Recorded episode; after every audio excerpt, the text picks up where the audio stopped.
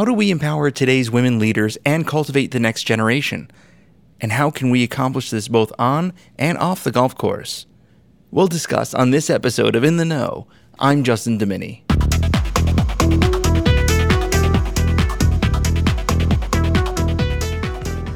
Currently in the US, less than 5% of S&P 500 companies have female CEOs. To help address this very issue, the KPMG Women's Leadership Summit was launched 5 years ago. The week of the recently held summit combines two things: a discussion rooted in advancing women into key leadership roles, along with network TV coverage of the KPMG Women's PGA Championship, which is one of the majors on the LPGA Tour. Through that, a bridge is built between golf and business. At this year's KPMG Women's Leadership Summit, we were fortunate to spend some time to discuss this very topic with the first woman ever elected to serve as an officer of the PGA of America, PGA President Suzy Whaley. My colleague Candice Rivera was on site and spoke with Suzy about cultivating leadership skills, the importance of board service, and elevating one another. Here's that conversation. Hi, I'm Candice Rivera here at the KPMG Women's Leadership Summit with the PGA of America President Suzy Whaley. Thank you so much for joining us. Thanks for having me. We're going to start off by talking about your new role and what that's been like so far. So, you were elected as the first female president of the PGA of America in November of 2018. Can you walk us through the past few months and what that's been like for you? Yeah, so November 2018 was pretty exciting. I had been in a secretary role for two years and vice president for two years, and then thrilled, of course, to take on the role of president. We have 29,000 members across the country that I get the privilege to represent. And so for me, it's really much time spending on priorities. And then operationally, Seth, our CEO, and our staff create those opportunities that our board develops and comes up with. So it's been very busy but exciting. We've made a lot of progress. We have a lot of new things in place. And then we have our challenges that certainly we look to overcome, and we're continuing to work on that.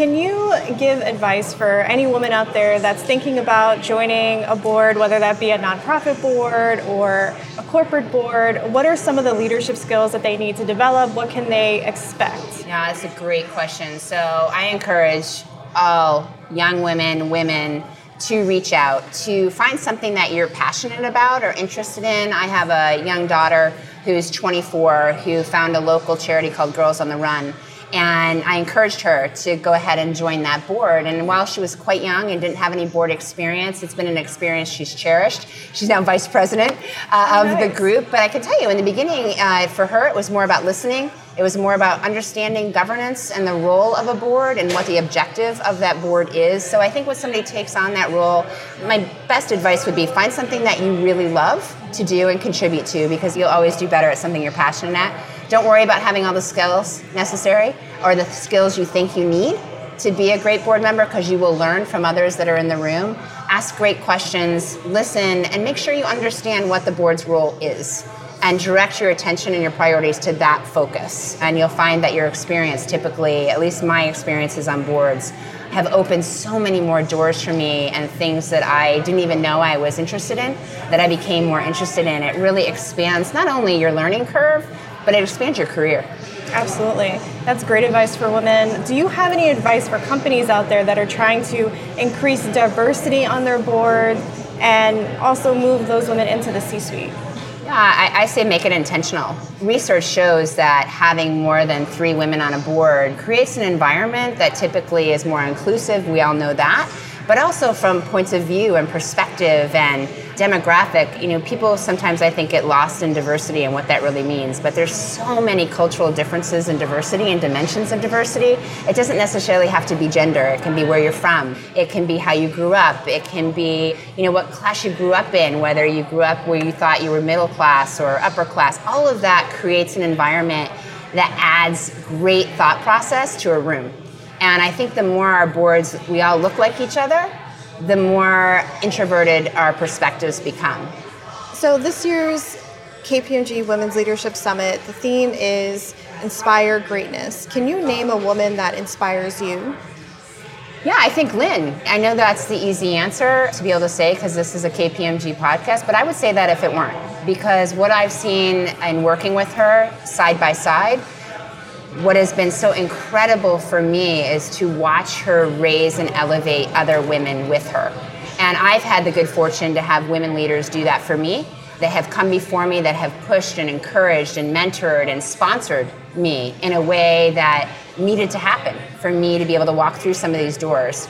And I've seen her do that, not only for her own company, but I see her do that at this leadership summit for so many other companies. And I believe wholeheartedly that in our business as well, at the PGA of America, we're very small in numbers in females. But that's changing, and it's changing because more and more women are bringing other women along with them, promoting other women along with them, putting them in positions of promotion, which has to happen for us to be able to evolve and become part of the C suite. And Lynne showcases that every day I'm with her. She's always talking about somebody else that's on her team it's never about Lynne. It's how do we get that person to the next level? How do we get them the knowledge they need to reach that next level? What are they missing? What are they lacking that we can help fill in? And I take that with me everywhere I go when I go to the PGA to try to do the same. What would you like girls of all ages and women to know about golf, its value, and its potential to advance careers?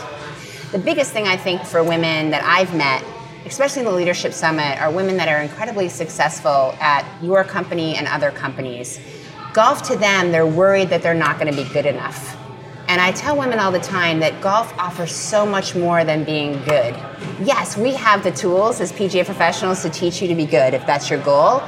But so many people play the game for so many other reasons than being good at it. So it's being outside. It's about getting your steps in.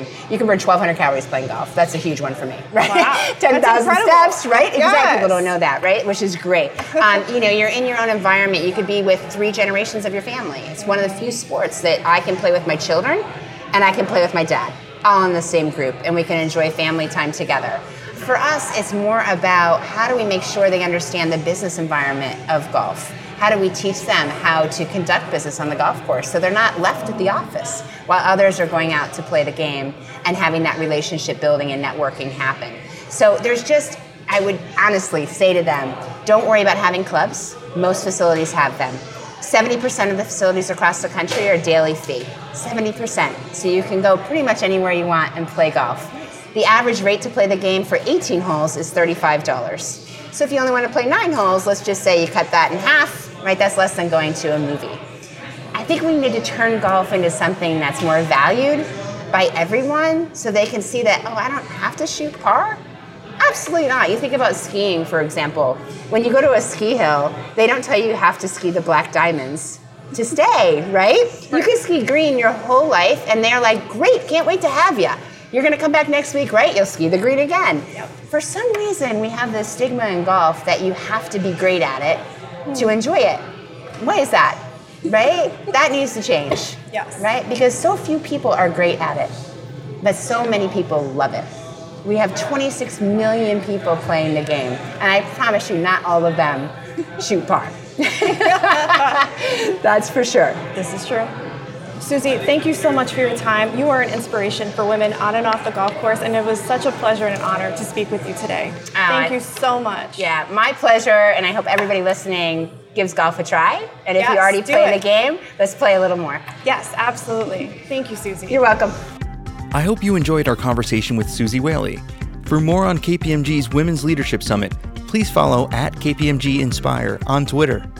In the Know is now available wherever your favorite podcasts are found. Feel free to download and subscribe via the Apple Podcast app, Google Play, or Stitcher. Simply search KPMG's In the Know, and as always, thanks for listening. We'll see you next time on In the Know.